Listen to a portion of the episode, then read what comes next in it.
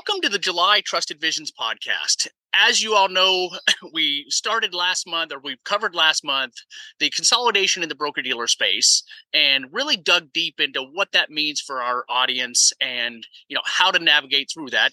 We hope that everybody started July off with a great fourth of July, was able to spend time with some family and just have a safe time and, and, and um, you know, enjoy the fireworks. This month, we figured, now that we cover the consolidation of the broker-dealer space, let's cover the advantages of working with third-party recruiting firms like Trusted Visions, because while there's a lot of firms like ours out there, they're not all created equally. And so we're going to dive deep into this month of working with a third-party recruiting firm and what that means to our audience and the advantages of that. So with that being said, Stacey, let's start this week with talking about the advantages of working with a third-party recruiting firm versus trying to do it on your own. And you've obviously worked on both sides of the fence. You've worked as a corporate recruiter mm-hmm. um, and working with third-party recruiting firms. And now you're on this side working as a third-party recruiting firm representing clients. So can you talk, Stacey, to the advantages to our audience of working with third-party recruiting firms like Trusted Visions? Would love to. Yeah. And as you said, I, I have sat on both sides of the table now. And from the corporate side, I've seen so many um, varying types of firms like ours out there. So some that are just kind of have a name, drop it off at the corporate recruiter or at a certain broker dealer, and then you never hear from them again. Um, and then there's a few standout firms that I have always enjoyed and may even refer someone to speak with because they earn the right to represent that advisor. They really learn about the advisor. They are an advocate for the advisor. They have a tight relationship with that advisor.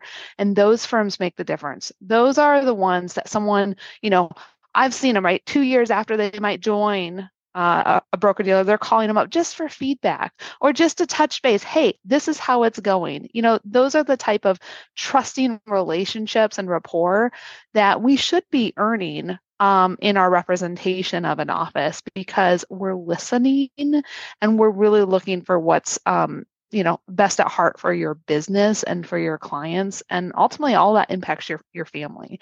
So it's, it's an important job. Um, we also set us, ourselves apart. Again, part of that trust is spending the time with the advisors that we do, uh, just asking uh, questions and getting into the weeds. Um, I I know not every advisor is driven by the uh, in the weeds discussions of what expenses are there, how fee platforms are billed. Um, we can do that for you. We can help supplement that side. But maybe you are that person that's in the weeds and you want to spreadsheet out all these little things, right, to make sure that you don't miss something so you don't accidentally make a mistake in that choice. Again, Jeremy and I know how to do that. We've been doing that for, um, you know, twenty years each. And so we know when one broker dealer calls a fee this and another broker dealer says, oh, I don't have that fee, but they just call it something different. So, right, we got to figure out how things are shuffled sometimes to get to that true net number that impacts a practice. So let us help you go through that. Again, we can save you time. We can build a relationship of trust, and we can help you navigate things that you may not know are out there. And I know, Jeremy, you've got a couple examples of some things that uh, recent offices, they didn't know because, hey, an expense at one firm didn't exist at their current firm, or maybe their firm before that. So could you share some of those um, maybe examples? And I know you've got a lot of other reasons of what you've heard from offices of where you've made the difference of them working with Trusted Visions.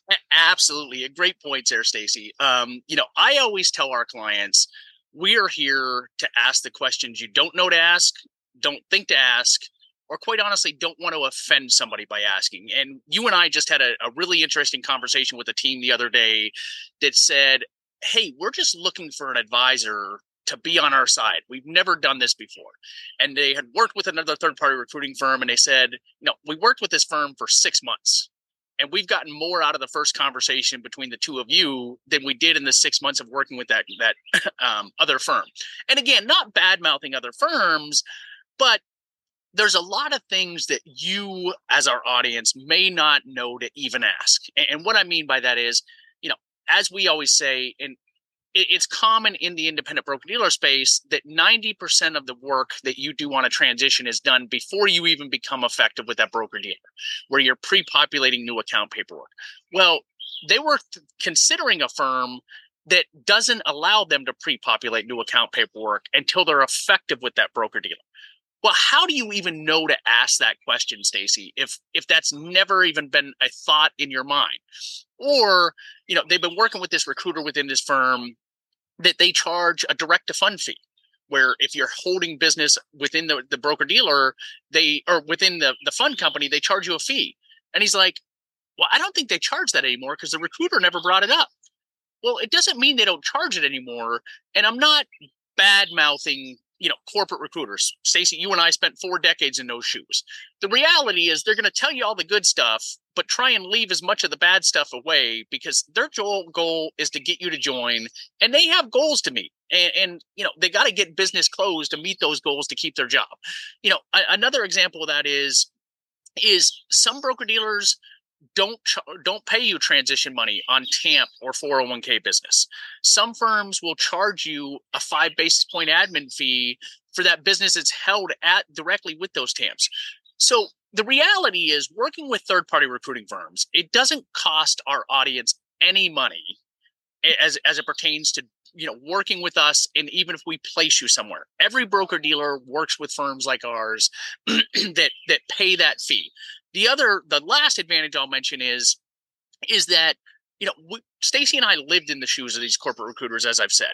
So we can negotiate on your behalf a better transition package, whether it's payouts, whether it's pricing, whether it's upfront money, because we know what levers these broker dealers are pulling. And so the reality of the situation is, is that, you know, I've had broker dealers present me with an offer for a client, and I've told them, I won't even present this to my client. It's offensive and insulting. And so that's the advantages of working with firms like Trusted Visions. Um, and we look forward to digging into this topic even more throughout this month. It's it's a fun topic.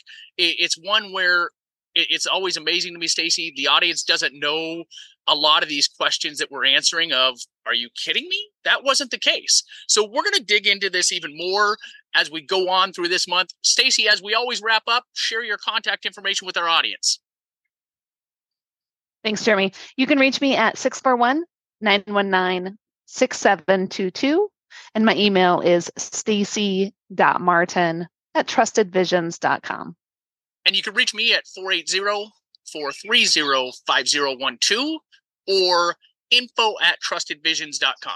We look forward to, to speaking on this topic throughout the month. Stacey, I hope you had a great fourth of July, and uh, we'll talk to our audience next week.